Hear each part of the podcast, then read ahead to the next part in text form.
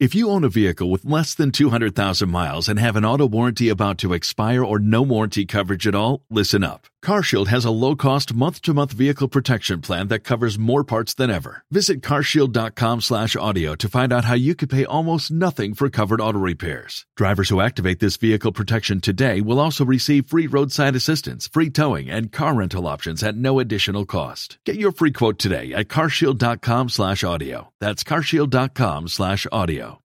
Hey, Mum, come and have a look at this. I've got something to show you. Oh, God, what do you want now, Arthur? Go on, read it out. Mummy's Boy with Arthur Hill, a brand new podcast starring Arthur Hill and his mother, Lise. What the bloody hell is this? I've signed us up to do a podcast. See, this is the contract. Oh, Arthur. It's Mummy's Boy.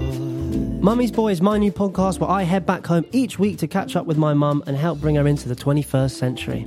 Listen to Mummy's Boy every Wednesday wherever you get your podcasts. This is a crowd podcast. This episode is sponsored by Licky Ends, Sam Williams. So apparently, Sam once crossed the Arctic Circle by dog sled, and he's had lunch with the royal family. Hmm, show off. Big yourself up, Sam. To be more like Sam, go to Patreon, search for Joe Marler Show, and grow the show. Joe Marler is a big hearted man, and he's got a podcast plan. It's the Joe Marler Show. It's the Joe Marler Show. Oh, oh, oh. Um, hello and welcome to our show. I am Joe Marler, and this is Tom Fordyce. Please speak now, Tom. Hello, Joe. Joe, I've got an issue this week that I need to flag up early doors. Um, owing to an unfortunate series of events, I speak to you on a course of very strong painkillers. So I may make absolutely no sense in this episode. I may make more sense than normal, but I'm feeling rather weird. Could you metaphorically hold my hand and lead me through today's episode, please? I will hold every single part of you if that's what you need me to do. And I'm flabbergasted that you've had to flag up that you're worried you might end up talking nonsense on this really serious, uh, factual podcast that we do. And did what? Why exactly are you high on Valium? Of course, have you ever had sciatica, Joe? Sciatica. Sciatica. I mean, your head gets squashed into your shoulders on a weekly basis, so I feel slightly wrong complaining of any form of pain. I'm worried that you you wouldn't do very well in this subject of tree surgery then with your current dilemma. I think at the moment it would probably be illegal for me to be in charge of a chainsaw 30 feet above the ground, hacking away at things. Because we're speaking to a tree surgeon today, Joe. Have you got tree facts? You have tree facts to hand ahead of today's episode? I do actually. I do love trees. I like wandering in acres of trees, also known as woods, with dogs. Mine, not other people's. And children. Mine also, not other people's. So yeah, in preparation for this episode, Tom, I did some tree search. Get it? I like it. Very, very nice. You like that one? Maybe just end the podcast here because we're not going to improve on tree search. We ain't getting better than that, are we? Um, thanks for joining us. Patreon subscribers were the same as last time. We'll see you next time. Tom, it's really, really hard to overstate the importance of trees. Is it? It's, it's, it's Tell hard me to more. do that. Because they debuted, or debuted, over 300 million years ago. Hang on. Are you claiming that something in nature debuts? Yeah, it debuted. Well, it might, well why not? It debuted. It, it just turned up and made its first appearance 300 million, million years ago. That counts. That's the definition of a debut. Do you ever worry you've been in sport for too long? the tree has debuted 300 million years ago. Also, that means that trees have only been about 10% of the history of the earth. What? Work What- that one out. What was there before? well, there, there wasn't trees before that. What, it was just what grasslands or Well, I don't know, do I? Because I haven't got a time machine and I'm Googled shit like this and they don't go back past 300 million years. I like the idea when you say tree debuted that just a load of trees arrived fully formed. There was no sort of like small nascent little proto tree that over the course of say 50 million years gradually became the trees that we know today that just One minute it's grassland slash ice, we don't know. And the next minute, fuck you know, what are these things? Tom, answer this. How many trees do you think there are on this planet? What's my margin of error? To the nearest million. Hmm. I would say my first smart ass answer, Joe, is not enough trees. My second more sensible answer would be I think there are 1.8 billion trees. Awful. Absolutely awful. What? from you. There's three trillion trees Oh, is there? currently in existence on this planet. Three trillion trees. Three trillion trees. Three trillion trees. How can they be so sure? That's what it says on treehugger.com. And if you don't know trees, you can't call yourself a treehugger.com, can you? And with that, how many species do you think there are, Tom? Species of trees across the globe. Uh, you've got your big hitters, you've got your oaks, you've got your sycamores, you've got your pines. I would say there are 482. You somehow managed to come across incredibly smug by naming four different types of trees, like the big, the big hitters, and then came out with 480. What was it? 487. 472. Okay, you're about uh, 59,000 short. What? Earth has more than 60,000 known tree species. Serious? Would you say species or species? I am a species man. Species. Species. Species. You know when you say a word over and over and then you go, oh, fuck, is it? Species. Species. It loses all sense of what it originally meant. It just becomes a weird sound coming out of your mouth. This next one blows my bloody Swede off. And By Swede, I mean head. Steve was worried there. More than half of all tree species or species exist only in a single country. I don't even know what that, that sentence says, like means. What does that mean? I'm taking that to mean that basically we need Brazil to stop chopping down the rainforest. And there's something to do like palm olive, palm trees. I mean, this is a very big topic we're getting into here, Joe, uh, and perhaps one which is best addressed to the expert we'll be speaking to shortly. Joe, I've got I've got another bit of news before we start talking about trees. Mm. We have had an unusual offer of a guest on the podcast. Mm. She is a dominatrix. Pardon? The lady in question is a dominatrix. She does tricks where she dominates. You want to interview a dominatrix. Listen, I don't think we should tie ourselves up in knots about this. Oh, Either- God. good, good, because that's what they do. they tie people up in knots and then they stuff apples in their mouth and they somehow engage in all sorts of stuff, including something called pegging.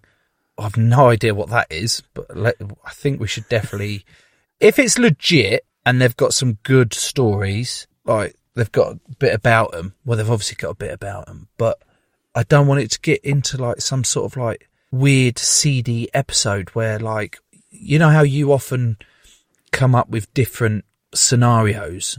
I just don't know how how well it'll go down if like Daisy walks in on the recording of the episode and I'm I'm pretty oh Yeah, so if I pretend to have my mouth stuff and then you turn the electric nipple tassels on, um and she's like what the fuck are you doing? I don't know how I'm going to explain that one to her. I just think we need to whip up some support for this podcast. And You've got to stop it. might- Stop it.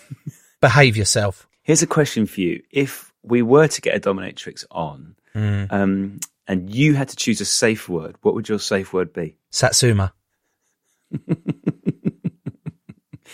We did have another guest lined up. Um, this is very sad news, actually, Joe, because we had a postman lined up, and Steve bigged up the postman to the extent that I thought the postman would be the greatest guest that we'd ever have. Uh, I thought they'd be a first class guest. It enabled us to really push the envelope with this show. I'm sick of Um, you. I am sick of you. Sick of it. But unfortunately, all those hopes have been stamped out because the postmaster in question has been banned from coming on the Joe Marler show by his boss. I'm not doing this anymore if he continues. Unfortunately, we won't be able to push the envelope on this show and have a postman on. Okay, aside from me just letting you get away with all those gags, I'm really gutted. But there's part of me that maybe I was, my standards were too high. I just keep envisaging wanting to get a a postman like the postman off of Afterlife, who just is brilliant. He's played by Joe Wilkinson. In fact, can we just get Joe Wilkinson to come on and pretend to be Pat, the postman he plays? I don't know if you, have you seen it, Tom? Have you seen Afterlife? Have you noticed from my blank expression that I haven't got a clue what you're talking about? Sorry. Anyway, there's this one scene in it, and I will describe it to you because it's one of my favourites, where the postman knocks on uh, Ricky Gervais's door and he says, "Hello, mate. Here's your post." He's like, "Cheers, thanks." He said, "Oh, can I use your loo?" And he's like, "What? What do you mean? Can I use your you, use your bathroom?" He was like, "Yeah, I just need to use your bathroom." He said, "Cool. Yeah, come in." Ricky Gervais goes off, makes his breakfast it goes on a bit like 10, 15 minutes. It's like, oh my God, what's he up to? Maybe he's having a long old poo or something like that.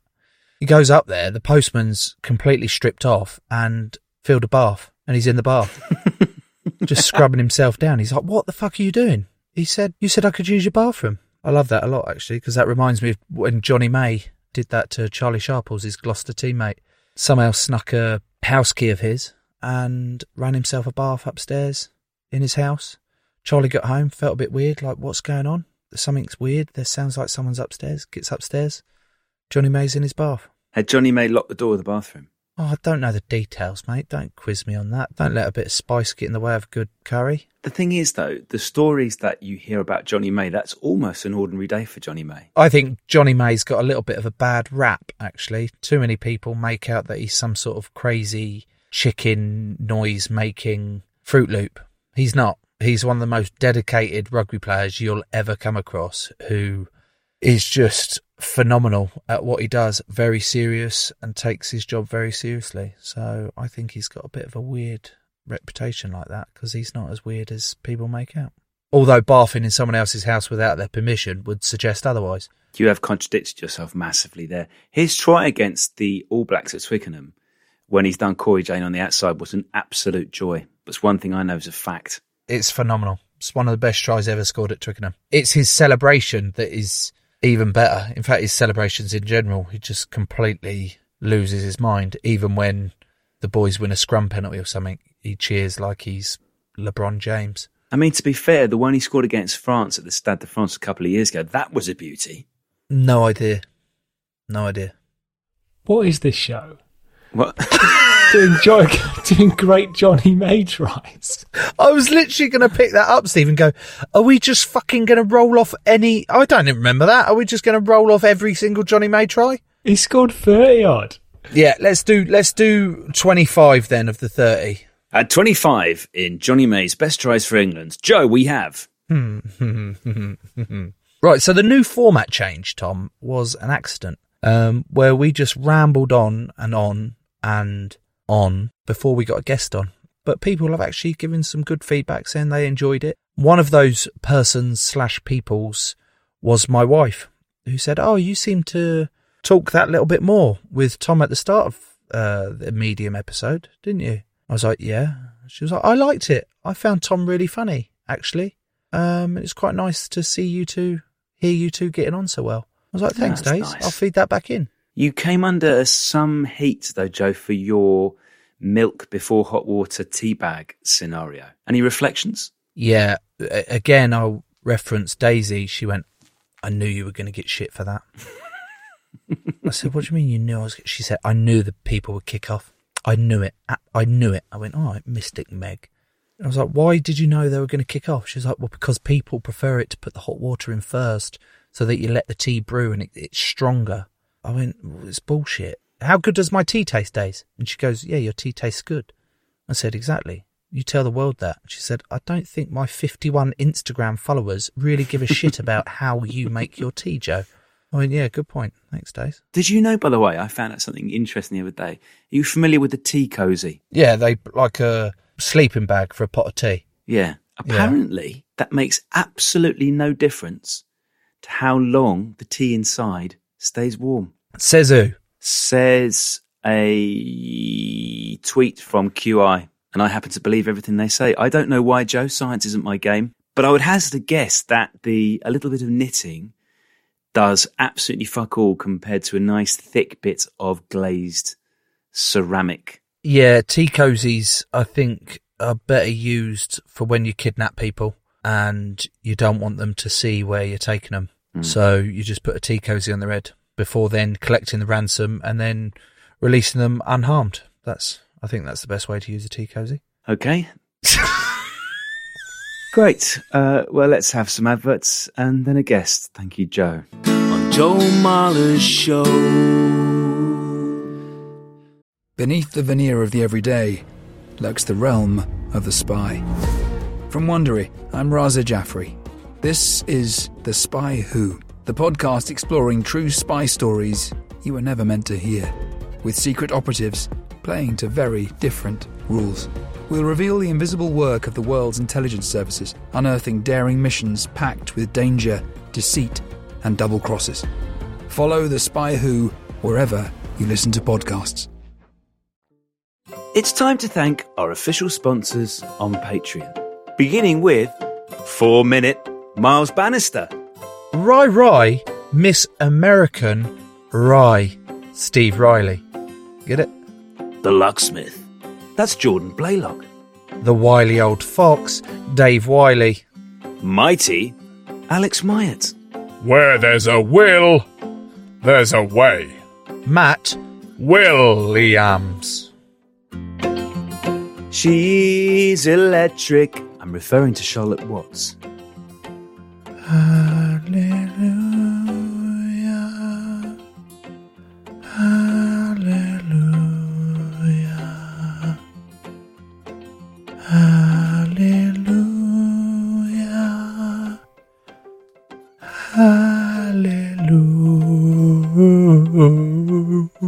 Hallelujah. Josh Buckley. And the Griffalo. That's Matt. To be more like Miles, Steve, Jordan, Dave, Alex, Matt, Charlotte, Josh, and Matt, go to patreon.com, search for Joe Marler Show, and grow the show.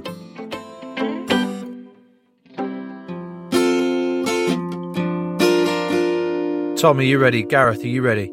I'm ready, yeah. Yes. You will go on my first whistle. Hey, contestant number two, you got my second whistle. And our guest today is a tree surgeon, and I don't know why I'm talking like the bloke off of fucking Gladiators.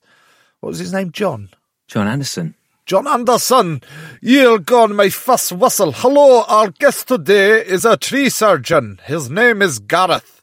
Hello, Gareth. This isn't my actual name, my voice. Hello, Gareth. How are you, mate? Am I'm all right, Joe, yourself. Yeah, very good, thank you. You have got the sort of beard that I would expect and hope a tree surgeon to have. Yeah, well, it's um, part of the, the lockdown and also a bit of a hairy protest um, against the wife. She hates it. So, um, Did she do her own hairy protest? For Christ's sake, Tom! it's been a while since I've checked that out.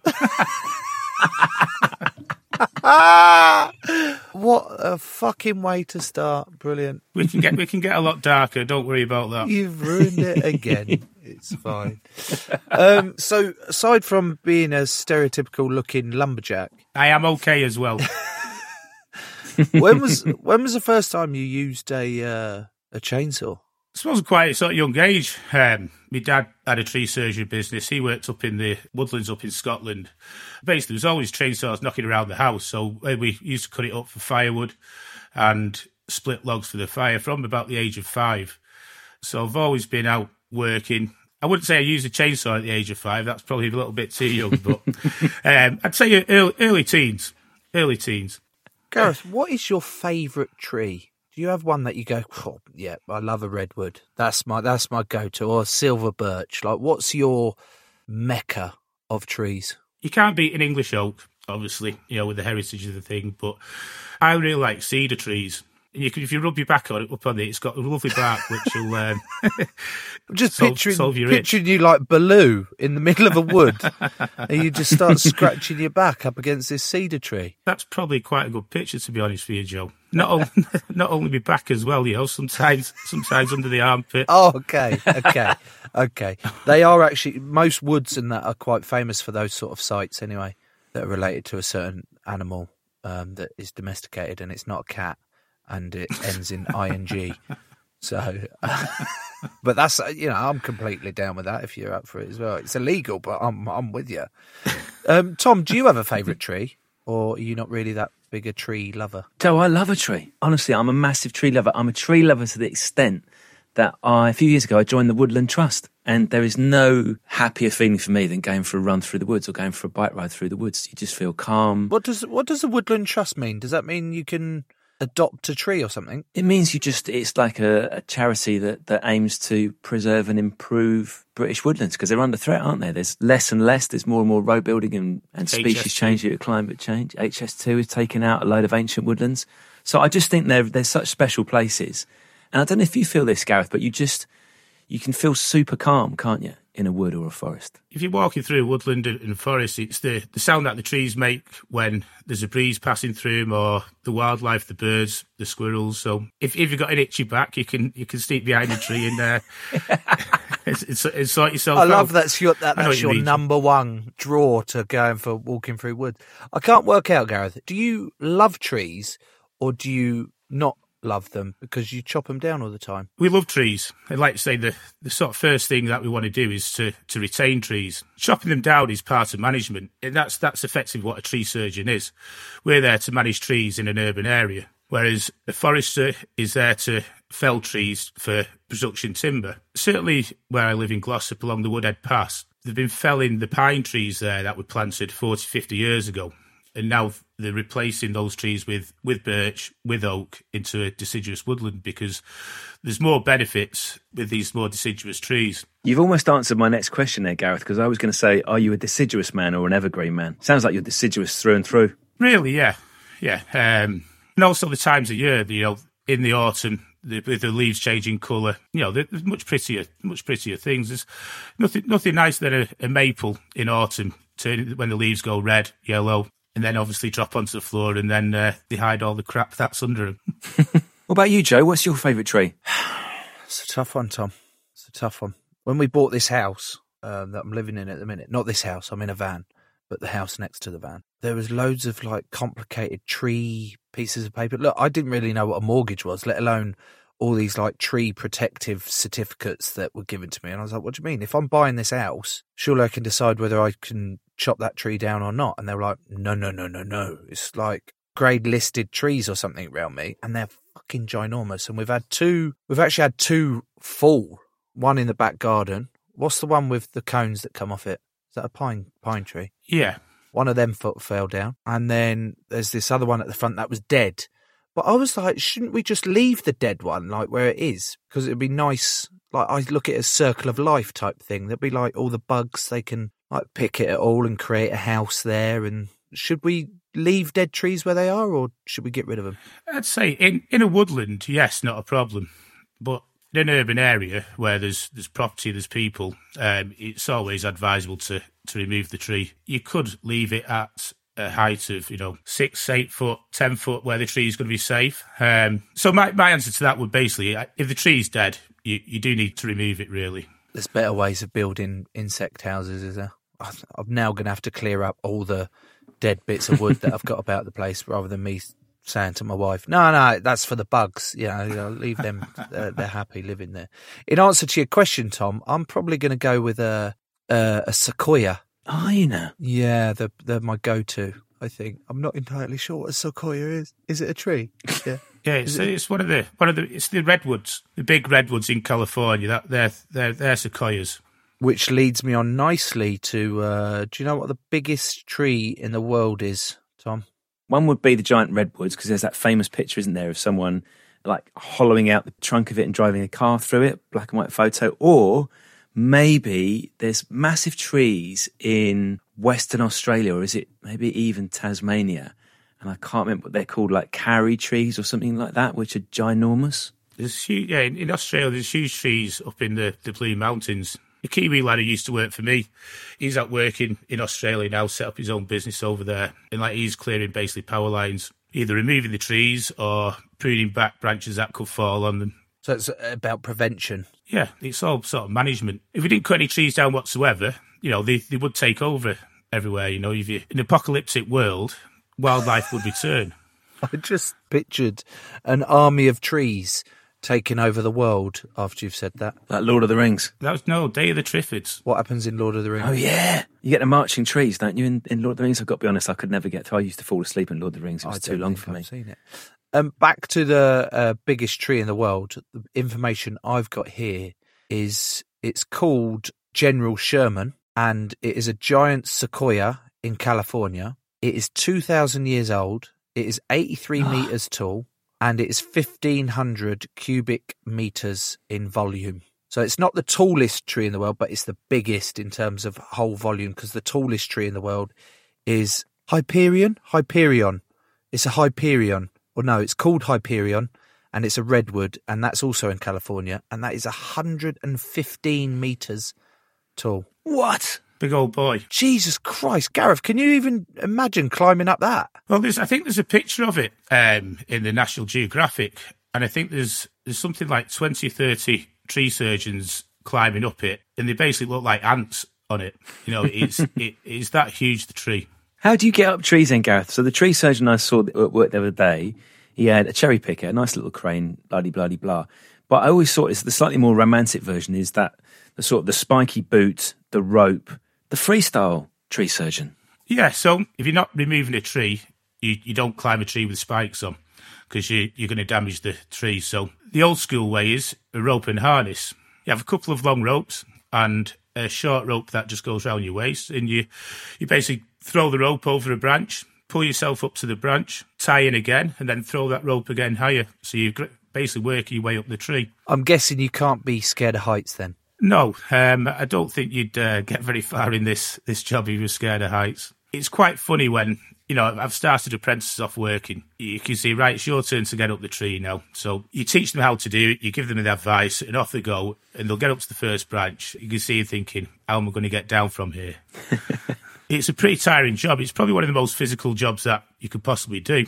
Um, you know, it's it's constant pulling yourself up the tree, putting your body in difficult positions, stretching, and that once you've got the tree down and your feet are on the ground, then you've then you've then got to move everything. And it's you know it's it's hard work. It's hard work. I mean, hats off to the lads who who sort of work for me. The, I always say, make sure you come home in one piece. Only one bad thing has happened. Uh, while the lads have been working for me, my mate of mine, he took his thumb off.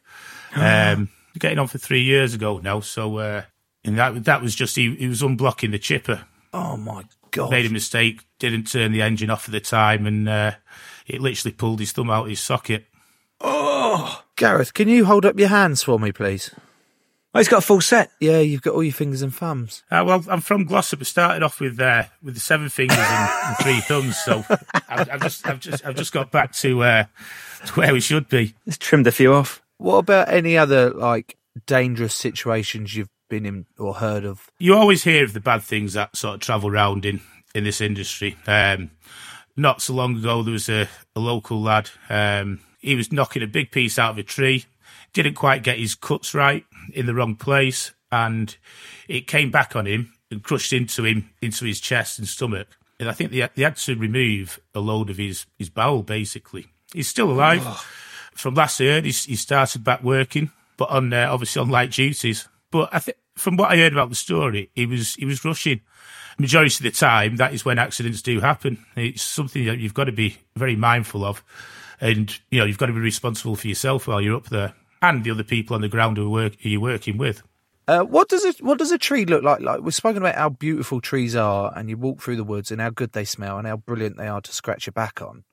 What about underground? What What does a tree look like underground? Is it just like a load of roots, or The roots are the basically the veins of the tree. You know, trees are living things, so the tree feeds itself from the root system. You know, it's supported by the roots, and it feeds itself. So, and roots will go and find areas of, of water, moisture. If you think about, say, like a, an oak tree will take thousands and thousands of gallons of water out of the ground daily. Um, so the general rule is with roots, the root system, it's about as wide as the crown. So however wide the tree is, the, the roots will be under the canopy of the of the tree there. what about this that I've read that trees communicate with each other? Are you a believer in this, or are you straight up going, mate? What the fuck are you talking about? It depends what you've been smoking the night before. um, but no, I'm I'd probably say that they, they, they don't really communicate with each other. To be honest with you, So there is this controversial German tree scientist who reckons that they do talk to each other and that trees share water and nutrients through their networks and also communicate. They send distress signals about drought and disease, for example. How the fuck is it? Hello, hello, hello, Tom. I'm a great grand oak, and it I it's a bit windy today, so I would recommend you put your leaves in a little bit. There's no fucking way a tree is talking to another tree. What about the the Japanese have got this lovely phrase, haven't they? They call it tree bathing. And it's all to do with how good for us it is to spend time around trees. So it's not going all the way towards tree hugging, but it's this idea that you go to the woodland and you just lie on your back and you just look up at the canopy of a tree and it's some way is good for your for your mental health. It just rebalances you. Whilst we're on the Japanese subject, what's the crap with Japanese knotweed? Why don't we like Japanese knotweed? Why has it got such a bad rap? It grows that quick. It doesn't give our native flora and fauna a chance to to develop and, and spread themselves. So you can almost see it growing. It grows that quick. And like I say, it's that invasive, it will travel through through the spores and spread very, very quickly. Very damaging to, to houses and foundations. They reckon it can force concrete apart. And you certainly won't be getting a mortgage with uh, with that knocking around your house. So let's talk a bit more about the danger. Have you ever fallen out of a tree, Gareth? I've never fallen out of a tree personally. Um, I've heard of lads falling out of there, and it's just going to be something as simple as not clipping the rope back into the carabiner, and then oh. you're leaning back and you're straight down the tree. No, I think I think it certainly put me off it if I've fallen out of a tree at any time. What about uh, chopping down a tree and it's fallen on someone or something?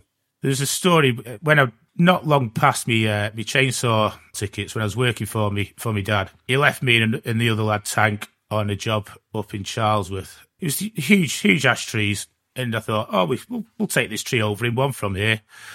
So put the, the felling cut in it, put the back cut in, and it started to go over. Next thing, a big wind came up the valley and pushed it back. So it's actually leaning on the back of this barn with this gentleman's uh, Land Rover Discovery and some trial bikes in there.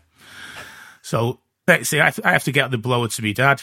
Um, he's off. He's he's off in the golf course. I brought him all the way back from there, and we managed to get it we managed to have a rope up the thing, and between six of us, pull the tree back over. Telephone wires used to be my favourite, but um, that was just a quick call to BT to, to get out and say there's a telephone wire down and make sure you've tied it up and gone before they get there so you don't get charged for it. I like the way you phrase it as well. There's a telegraph pole down rather than lads, I've knocked one down. It's never our fault. It's just like it's happened of its own accord. It's never our fault. It's unavoidable. Tom, I don't know if you've YouTubed any uh, tree surgeon fails at all, but uh, I have. Um, not just for this pod, but because it fascinates me. Um, but there was this one that scared the fucking life out of me. This bloke's got a body cam on, and he's at the top of this tree, and I don't know what type of tree it was, but it was covered. It looked like it was. It was fucking high up, and it looked like it was covered in like Hessian sack but it wasn't Hessian sack. It was like I don't know something that had died and dried out, and he's he's chopping the top of it, and where it's gotten so hot, it's set on fire. The top of this bit, and so he's knocked off that bit. He's chopped that off and knocked it off down onto the floor. He's managed to knock off the bit that was on fire on his chainsaw, and I thought, oh, he'll be all right then.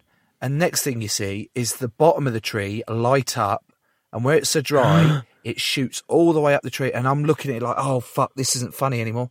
This isn't funny. I watch this, and you see people fall off, and they crash into cars, trees falling on houses, and you go, oh, you have a bit of a laugh and stuff like this. This bloke is up a tree, he's bound in with all the security wire, uh, security ropes, and all that lot, and it's on fire. And I'm going, oh my god, this.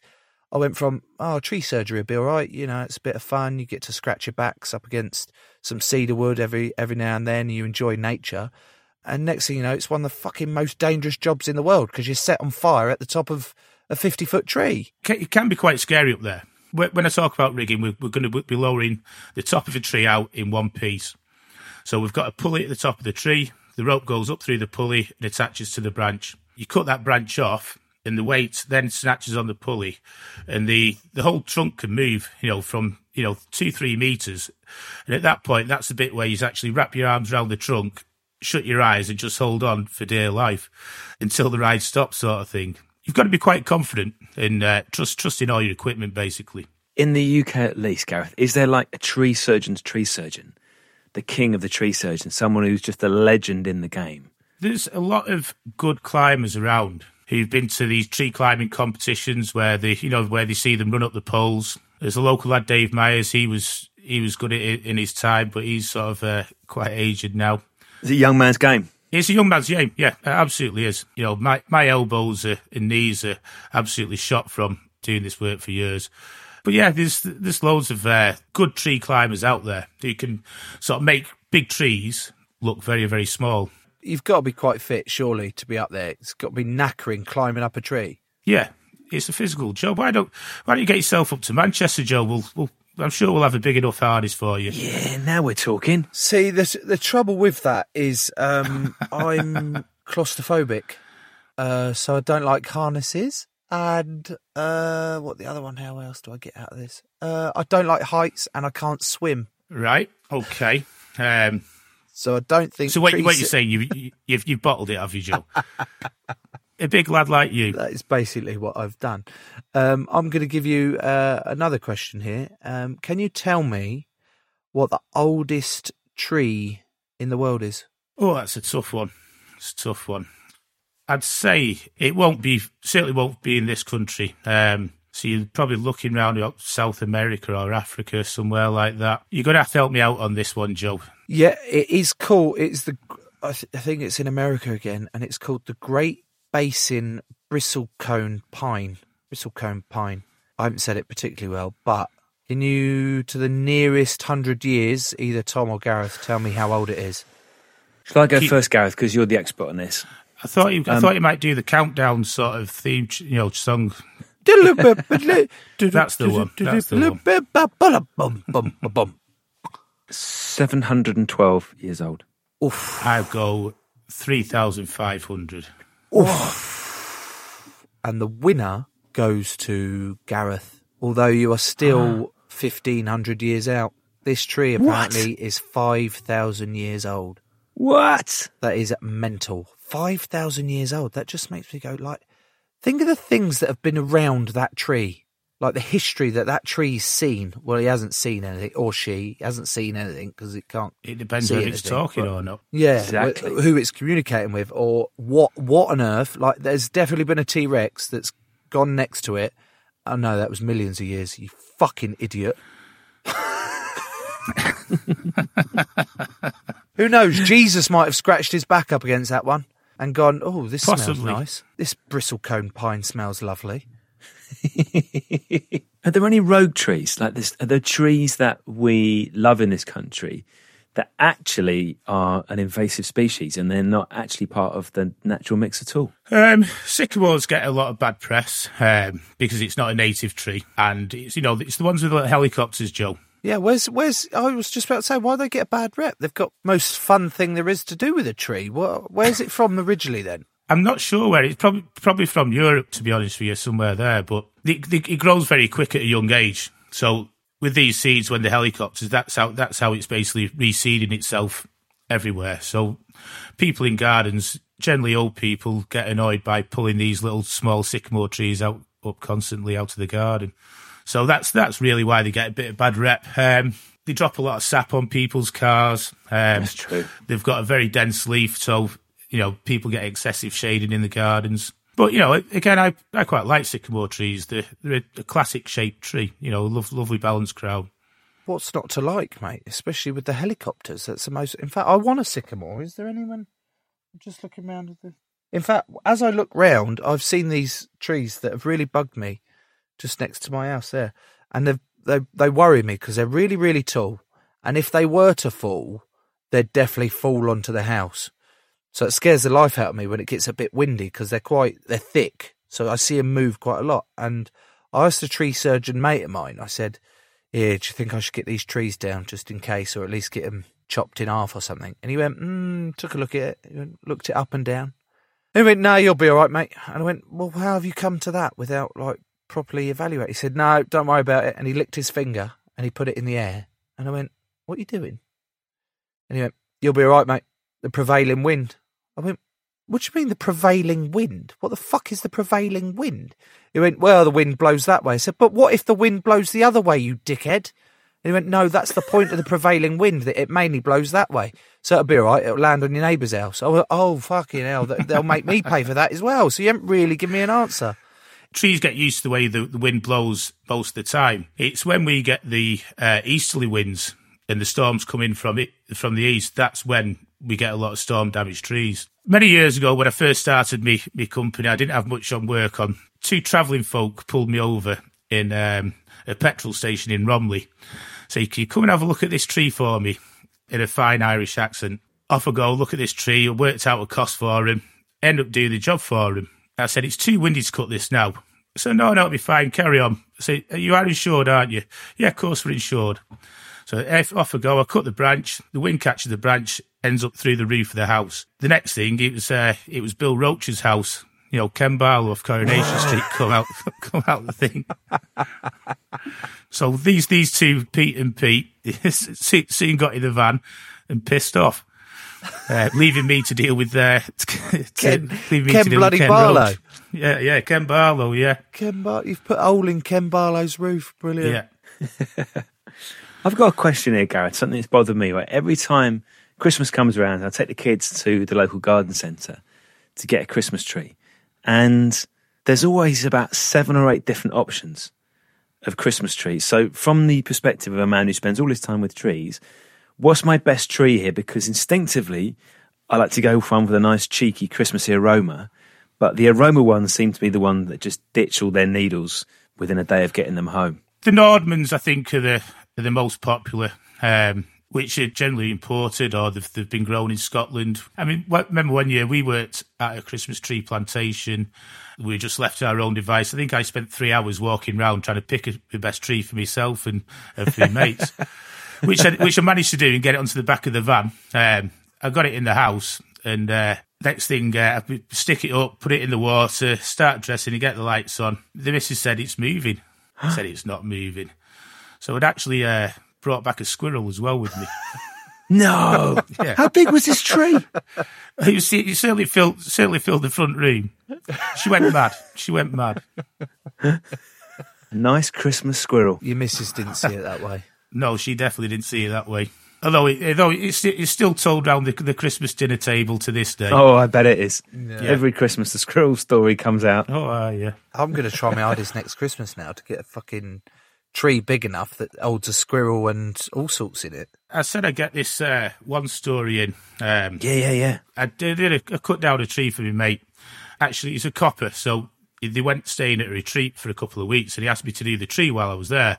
It was a pine tree. I think it was a Christmas tree, in fact. I left it at six foot, and I carved a six foot penis in it with balls, the vein, A the vein? The, the, the veins. But I spent more time doing the carving than I did the tree. Um, but his, the funniest thing, his mother-in-law lived over the road. she didn't know whether to ring him, cry, or what. but it, it, it, it stood there for, for a couple of weeks before he came back. Um, I obviously didn't get paid until I removed the penis from his back garden. Um, but then it, I also I, I took it home. We, we put it in the local pub. Um, Lovely. we had some good crack. It was last seen uh, disappearing upstairs in by the landlady in the Palatine in Hadfield. What is it? What is it about males that insist on whatever canvas is put in front of us? we cannot help ourselves but draw some form of cock. It's it. I just thought it stopped at paper, maybe a, a whiteboard, or maybe a wall, or sometimes in my in my patio when it's too dirty, I'll I'll do uh I'll get the jet wash out and do a load of cocks over the different styles, you know, small, Back, big, back of thin, people's fat, cars, back of people's cars. D- d- d- dirty cars, dirty vans. I'd really, really like to see your um, penis. Uh, your your uh, now I'm tripping over my words. I'd really, really like to see your penis in your tree. Oh God, that still sounds weird. Say that again, Joe. Try Yeah, that again. I'd really, really like to see your cock. I'd love to have seen your cock. Oh, for fuck's sake! I can't word it any way. I'd love to have seen how you draw cocks, Gareth. I take my time. I take my time to to make sure it's a good cock. Yeah. Never rush a cock. I'm glad we managed to squeeze that one in. Ah, oh God, oh God. Gareth, thank you so much for coming on, mate. It's been brilliant listening to you. You're welcome. Good lads. I don't know about you, Joe. I very much enjoyed that episode, not least for the following quote There was always chainsaws knocking about the house. That was scary, actually. Imagine, I don't know in fact, she, you might have grown up like this, but I didn't grow up in a house where there was chainsaws just hanging on the wall. No. And the houses that I do think of that do have chainsaws just hanging on the wall tend to be owned by Leatherface or um, other serial killers. Yeah, I don't know why I chuckled indulgently as you as you brought as you brought up the topic of serial killers who kill people with chainsaws. I apologise. Yeah, I, I did enjoy that episode. He was very passionate about his trees. I like that a lot when someone really cares about something they do. One more quote, Joe, that stood out for me, and that was I didn't get paid until I removed the penis from his back garden. This is what the show is about. It's about getting down and dirty and getting in the nitty gritty of what working different jobs. I'm working nine to five, taking it, it, him, him, uh, really means. And, you know, for people that are wondering, oh, what would working as a tree surgeon be like? Okay, I'll tell you what, I'll search tree surgeon um, on my podcast app and, oh yeah, Joe Marler show, that's got about tree surgeons. Okay, blah, next thing you know, he didn't get paid until he chopped off the penis. Ridiculous. Absolutely ridiculous. Well, if you enjoyed the episode as much as Joe and I did, and you want to support the show, search for Joe Marler Show on Patreon. If you'd like another podcast to listen to, try Murder in House 2. It's about a group of US Marines who killed 24 innocent civilians in a town called Haditha in Iraq. Many of the victims were women and children, and this podcast gives you all the details the fallout, the criminal investigation, and more. Go into your podcast app and search for Murder in House 2. Lovely, Tom. Who's on our next episode, please? Joe, our next episode will feature either a firefighter or a dominatrix. Excellent.